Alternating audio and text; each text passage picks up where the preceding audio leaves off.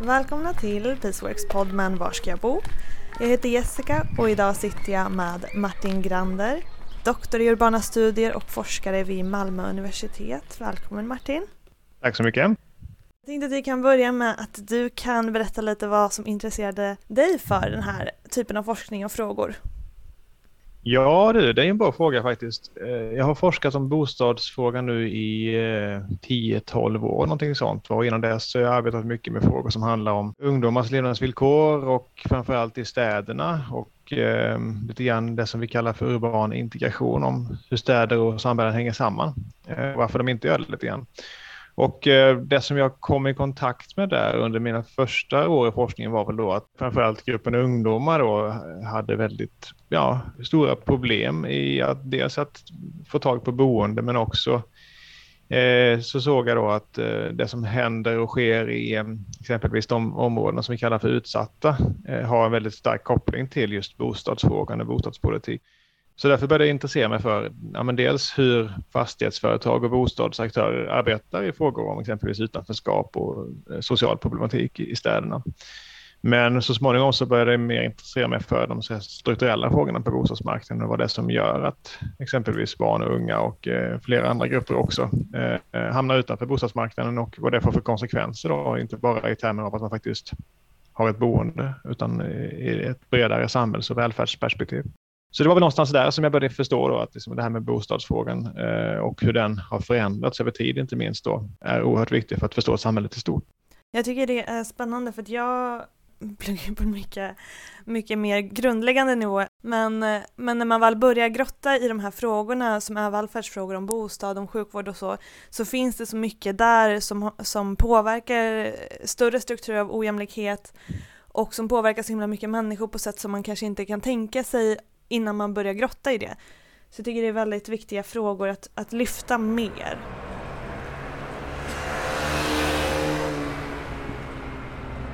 Du kanske kan berätta lite mer om just din forskning då, vad, vad du kollar på för grejer och fokuserar på? Mm.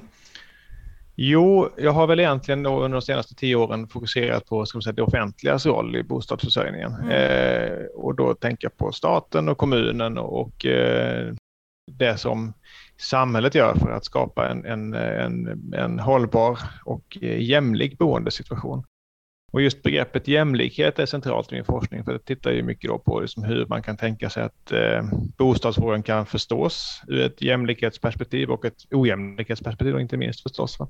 Men också då eh, just det offentligas roll i detta, hur staten och kommunerna och det offentliga går in för att eh, främja och eh, skapa en mer jämlik boendesituation. Och um, då har jag intresserat mig för lite olika, olika saker i detta, men framför allt så är det ju då liksom den svenska bostadspolitiken i stort och säga, den svenska modellen som jag intresserar mig för. Och där är ju allmännyttan, då, våra kommunala bostadsföretag, en väldigt viktig och central del. Så de har jag ägnat mycket av min forskning åt de senaste tio åren. Och du kollar mycket på, ehm, som du säger, ojämlikhet och, och så minns jag i en artikel du hade skrivit där du, där du använder en trefaldig analys av ojämlikhet för att förstå bostadens ojämlikhet och hur det påverkar människor på olika sätt och hur det kan samverka. Vill du berätta lite mer om det också? Det gör jag gärna. Ja, men jag tänker väl så här att vi har ju det, i Sverige har vi det som vi kallar för en generell bostadspolitik eller en generell bostadsmarknad. Och den bygger då på ett, en idé om att alla oavsett tillgångar, var man kommer ifrån, vad man har för ekonomiska, sociala resurser, vilken familj man kommer ifrån, vad, vad man har med sig helt enkelt. Eh, att det inte ska spela någon större roll utan vi ska alla ha samma möjligheter ungefär då på, på bostadsmarknaden. Vi ska i alla fall kunna efterfråga en god bostad då. Sen så finns det förstås nivåskillnader i detta också, men det finns en form av tanke om att alla ska ha samma möjlighet att komma in på bostadsmarknaden då. Och då lite grann som jag var inne på så, så eh, har det offentliga, då staten, gått in för att fixa detta på olika sätt och vis. Va? Med olika regleringar och subventioner. Man har gått in med pengar då till vissa aktörer exempelvis. Va? Och, men också bostadsbidraget exempelvis som en så viktig del i detta. Så, så det här är då liksom, ska man säga, det svenska receptet för en jämlik bostadsmarknad. Att man liksom på något sätt fixar till eller korrigerar marknaden. Då, va? Får jag bara flika in för att förtydliga för lyssnare som kanske inte har så bra koll. Så det du pratar om är tanken att man de som kanske inte har egna resurser som du säger att komma in på bostadsmarknaden får stöd från staten så att det på något vis alla ska ha tillgång till någon form av trygg bostad och inte bara de eh, som är resursstarka och har mycket pengar då. Precis, och då, då är bostadsbidraget kanske det allra tydligaste. Att har man då inte en, en, en eh, tillräcklig inkomst för att e-, efterfråga en hyresbostad så ska man kunna få ett bostadsbidrag och därmed kunna få upp sin inkomst då på ett sätt. Va? Och då är liksom, brukar jag säga att ja, men det här är den svenska modellen för jämlikhet, att man ska ha samma möjligheter. Då. Men det vi ser då idag i Sverige är att vi har en ganska hög grad av ojämlikhet i boendet då. Och eh, exempelvis då att ja, i korthet att det spelar väldigt stor betydelse vad man har med sig då i termer av eh, både ekonomiska och sociala resurser. Så den här tanken om att man ska gå in på bostadsmarknaden med jämlika förutsättningar, den, den gäller inte riktigt längre. Va? Och då ehm, arbetar jag med en eh, förståelse av det här med ojämlikhet utifrån en tredelad eh, ja, förståelse då, som bygger mycket på Göran Therborns analyser egentligen. Och då kan man förstå det som att den här idén om eh, ojämlikhet i boendet eller boendeojämlikheten bottnar i någon form av resursojämlikhet. Att vilka ekonomiska och sociala resurser vi har med oss får väldigt stor betydelse då för vilken tillgång vi, till bostad vi får. Exempelvis så behöver man då ha ett kapital för att eh, köpa en bostadsrätt. Man behöver ofta ha ett, eh, en hygglig inkomst för att kunna komma över inkomstkraven då för eh, en hyresrätt. Och likadant kanske man behöver ett socialt eh, nätverk exempelvis för att få en hyresrätt i många fall där, man inte, där det inte räcker till med köpoäng exempelvis. Så det handlar mycket om att man behöver ha en hel del resurser med sig. In.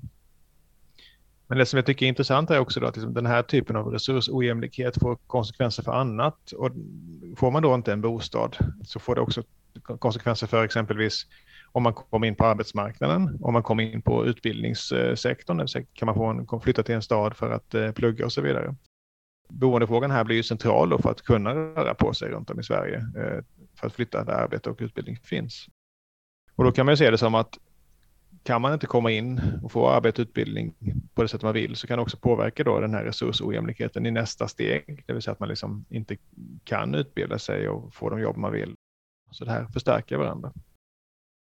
Så det är en sak då att det här blir någon form av cirkelresonemang kring resurserna då. Men sen kan man ju förstå det här då utifrån ett, ett, några andra perspektiv också. Och eh, för ungdomar speciellt tycker jag det är intressant att prata om någon form av existentiell ojämlikhet. Alltså det handlar mycket om eh, hur vi mår eh, rent mentalt och hur vi kan förverkliga oss själva som, som, eh, som människor. Eh, och det kan ju då ha att göra med exempelvis att man kan inte flytta hemifrån, man, man bor kvar i sitt familjehem med sina föräldrar. Man kan inte påbörja sitt vuxenliv, man kan inte skaffa barn, man kan inte flytta ihop med den som man tycker om och så vidare. Och det här påverkar då liksom lite mer eh, den existentiella frågan då egentligen om liksom ett självförverkligande och personlig autonomi och så här. Och det tror jag också är ganska allvarligt. Det gör ganska mycket med, med människor att inte kunna leva sitt liv på sitt, på sitt eget sätt. Jag minns att det var mycket sådana vittnesmål i, i den här artikeln som jag pratade om som du har skrivit. Då unga berättar om hur, hur, hur mycket det drabbar dem att de liksom inte har möjlighet att flytta hemifrån och de går, kommer upp och upp och upp i åldrarna. Och det finns mm. ju mycket också annan statistik på det. Jag vet att Hyresgästföreningen varannat år ger någon sån rapport på unga vuxnas eh, bostadsförutsättningar och situation.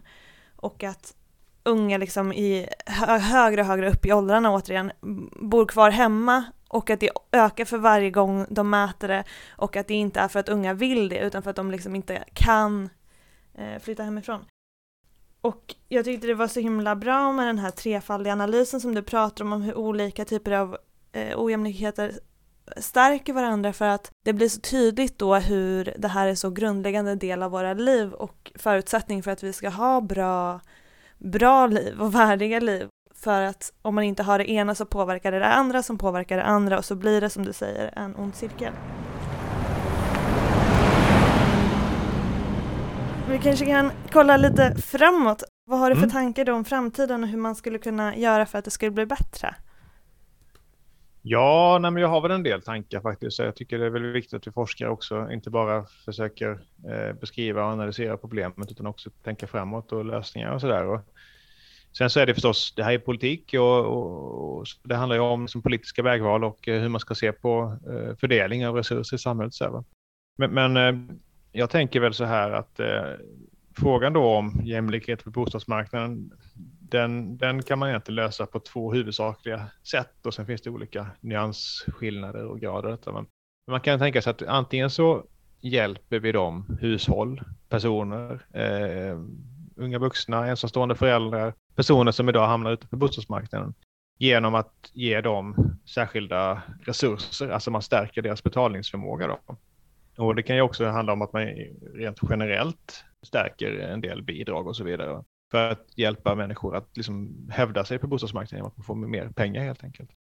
Och då kan det ju vara exempelvis, vi har ju bostadsbidraget som jag pratade om som ska funka på det sättet. Va? Men det vi har sett då är att bostadsbidraget fyller inte den funktion som det gör. Det hjälper inte människor in på bostadsmarknaden. Så det är ju ett sätt att man, man, man eh, genom både generella bidrag till alla men också kanske riktade bidrag till exempelvis bostadsbidraget då till de som är allra mest som har allra störst problem att komma in på bostadsmarknaden då och hjälper dem helt enkelt med lite, lite extra medel så att säga. Så det är det ena sättet. Och det andra sättet är att man, man, man skapar då liksom någon form av särskild bostadsmarknad för de här grupperna som har det svårt. Eh, och så ser det ut i de flesta andra länder i Sverige, eh, i Europa exempelvis. Då kommer vi in på den här frågan med eh, socialbostäder eller social housing. Då. Och då är tanken att då ska vi inte stödja direkt de här individerna genom att man ger dem bidrag och resurser, utan då ska vi istället då ha en särskild bostadssektor eller särskilda lägenheter till personer med låga inkomster. Att de här då subventioneras på något sätt via staten, så staten kontrollerar hyran här så att inte den blir så hög exempelvis jag tänker att det här är ett vägskäl vi står i, i Sverige idag. För att antingen får vi tänka oss att vi hjälper individerna genom att ge dem lite extra resurser eller så hjälper vi individerna genom att man får särskilda lägenheter. Och det finns då för och nackdelar med båda de här två sätten skulle jag säga. Vill du gå in lite mer på för och nackdelar som du ser på de här två alternativen?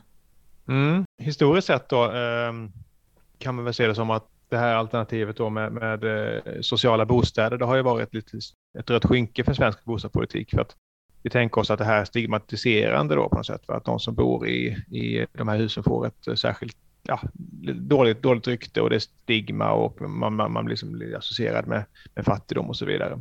Så där har man då valt att nej, det här ska vi inte ha i Sverige, därför har vi valt istället den här generella bostadspolitiken eh, och inte ha särskilda sociala bostäder. Och det är fortfarande en stor risk med detta att man skapar då ett stigma, att man vet vilka som bor i de här särskilda lägenheterna och att de blir då utpekade som socialbostäder eller andra klassens bostäder så att säga. Va? Så det här finns, det är ju en, en risk i detta. Va? Och sen finns det också förstås risk med segregation, men det beror lite grann på hur man placerar de här bostäderna. Man skulle kunna tänka sig att man placerar dem utspritt i beståndet så att inte man, man märker det. Va? Så det är ju de stora kanske eh, tänkbara nackdelarna med det här med sociala bostäder. Då. Och sen så kan man ju se det som att en fördel med, med det systemet med sociala bostäder är ju faktiskt att man skapar en garanti eller en garanterad bostadsförsörjning för de här hushållen. Då. Så att det är för och nackdelar för, för, ehm, för, för det alternativet. Då.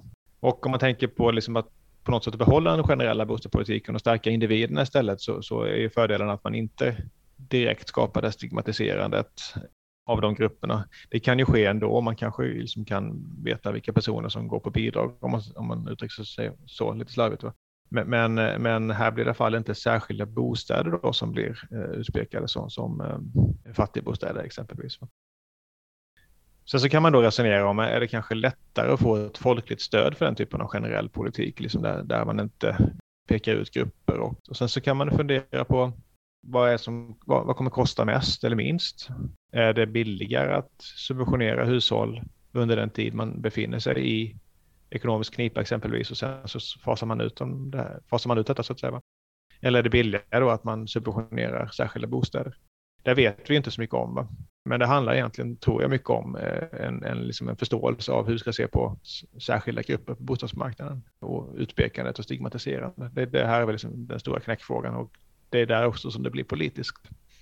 Mm. Och där tycker jag också det är intressant att tänka på eh, hur när man har den här frågan som, som vi har pratat om som är eh, en så grundläggande förutsättning för en människas liv, att man ska ha eh, en bostad som är trygg och, och, och rimlig, rimlig kostnad. Hur förenligt det är att ha det här som som ett mål samtidigt som eh, bostadsmarknaden är väldigt mycket en marknad idag där man går, satsar väldigt mycket på att gå i vinst och satsar väldigt mycket på bostadsrätter framför hyresrätter i, i Sverige idag. Vad Mm. tänker du om, om de marknaden versus bostad som en mänsklig rättighet? Ja, men precis. Det där är ju jätteintressant tycker jag för att man kan se det som att bostadsmarknaden i Sverige har alltid varit en marknad. Eh, Mm. Det är ju trots allt så att vi har liksom marknaden som är den dominerande, eh, ska man säga, som står för utbudet då. Men sen så går staten in då liksom och på något sätt då ska säkra den här rätten till bostad genom det här med att man korrigerar eller fixar marknaden där inte den, fix, där, där, inte den löser det för vissa grupper så att säga. Va? Så det är alltid en marknad. Sen är frågan då hur, hur liksom staten ska gå in och, och eh, rätta till det här på något sätt. Va? Eller om staten ska ha en särskild boendelösning. Du kommer in på det här med, med, med social housing och så vidare. Men, men eh, det som jag tycker är problematiskt då och som eh, många pekar på med den svenska modellen är att vi har haft en avsaknad av en statlig politik under eh, flera decennier nu. Där man då har låtit marknaden egentligen nästan ohämmat diktera villkoren för bostadsförsörjningen. Och den statliga inblandningen och de här korrigeringarna, de, har- de har liksom tappat sitt värde och de, de, de, de funkar inte som det var tänkt att de skulle funka. Så att jag tänker att här, oavsett vilken väg man väljer så behöver staten gå in här och, och då är exempelvis det här som du är inne på med skillnaden mellan att man satsar mycket på bostadsrätt och hyresrätt och sådär kan man ju fundera på. Och då kommer vi in på frågan om liksom boendet som en tillgång, alltså en ekonomisk tillgång. Och det finns ju en väldigt stark tro på att bostaden är en investering och den finns ju långt ner i, i åldrarna. Det ser vi när vi intervjuar ungdomar att man ser ju bostaden som en investering eh, och man är inte medveten om de eventuella risker som finns för prisfall och sådär. Eh, och det kan man tycka vad man vill om sådär, men det gör ju också att bostadsrätten och det ägda boendet blir på något sätt förstahandsvalet för alla. För just man tänker att här finns en ekonomisk vinning i detta också. Och det har ju då resulterat i att hyresrätten har blivit lite av ett andra klassens boende och att man dels inte satsar på den och dels att folk kanske eh, hellre då väljer, väljer bort den. Då. Det kan vi ju se exempelvis om man tittar på de satsningar som har gjorts med subventioner eller bidrag om vi kallar för det med ehm, ja, med ROT-avdraget och, och eh, även RUT-avdraget och så, som vänder sig framförallt till personer som, som eh, bor i, i det ägda boendet och, och så. Men såklart också då eh, avdragsrätten för, för räntekostnader och fastighetsskatten som har varit gynnsam då för, för det ägda boendet. Så här finns ju en avsaknad av en politik som, som eh, på något sätt skapa någon form av neutralitet mellan de här olika eh, ägandeformerna av bostäder. Så det efterlyser jag också en, en större diskussion om det ägda kontra det hyrda boendet. För det, det du pratar om när du pratar om avdragen eller bidragen är ju att eh, det på många sätt blir ekonomiskt eh, fördelaktigt om man kan äga sin bostad så, så finns det mycket ekonomisk vinning att göra i det. Inte bara att kunna sälja den sen till antagligen vinst om priserna skulle fortsätta öka utan också att, ja men som du säger, man kan göra olika avdrag och få olika bidrag för att kunna rusta upp lägenheten och så, eller huset. Mm, och att det, det. skapar en ytterligare förstärkning av de här bostadsrätt över hyresrätt.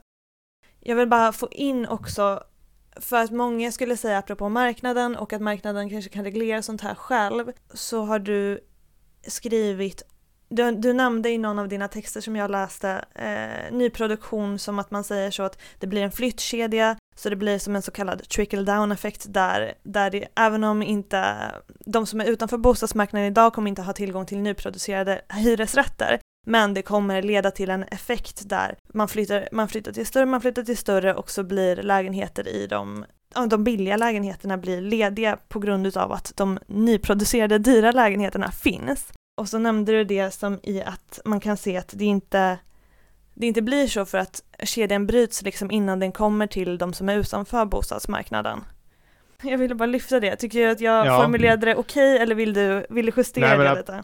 Nej, alltså det, det är en helt, eh, helt riktig analys. Eh, det sätts ju då ett väldigt eh, stort förtroende till de här flyttkedjorna idag, i, i både i debatten och i de åtgärder som görs också. Va? Så att argumentationen för att bygga lite dyrare och större bostadsrätter exempelvis är ju ofta att man ska skapa de här flyttkedjorna som också då ska möjliggöra för låginkomsttagare och hushåll som står längst ner i bostadshierarkin att få en, en bostad. Så. Och det är ju inte så att bostadskedjor, eller förlåt, flyttkedjor inte existerar, för det gör de ju. Men de kommer ju inte så långt så att de hjälper personer som är i de här lägena, utan det finns ju alltid, eh, som du nämner här, att, att flyttkedjorna bryts. Och det beror ju på att det kommer in personer då som exempelvis har sociala eller ekonomiska resurser innan vi får den här effekten att de, de eh, kommer till gagn för de personer som, som eh, befinner sig längre ner på hierarkin. Va? Så det här är en, en, en, eh, en idé som inte håller utifrån den aspekten att det skulle hjälpa låginkomsttagare in på bostadsmarknaden. Däremot så kan det ju skapa rörlighet för beståndet i ett annat segment så att säga, va? både geografiskt och ekonomiskt så att säga, att det rör sig i viss, i viss bemärkelse. Och det kanske har andra positiva fördelar, men det, just att det skulle hjälpa personer med låga inkomster, det, det, det är ett argument som inte riktigt har stöd i forskningen. Men då tackar jag dig för idag, för din medverkan. Ja, tack för idag. Ja, tack så mycket. Du har lyssnat på Peaceworks podd Men var ska jag bo? Är du intresserad av att vara med i ett framtida avsnitt så mejla oss på info.peaceworks.se. Vi spelar fortfarande in avsnitt. Och glöm inte att bli medlem. Tack för idag!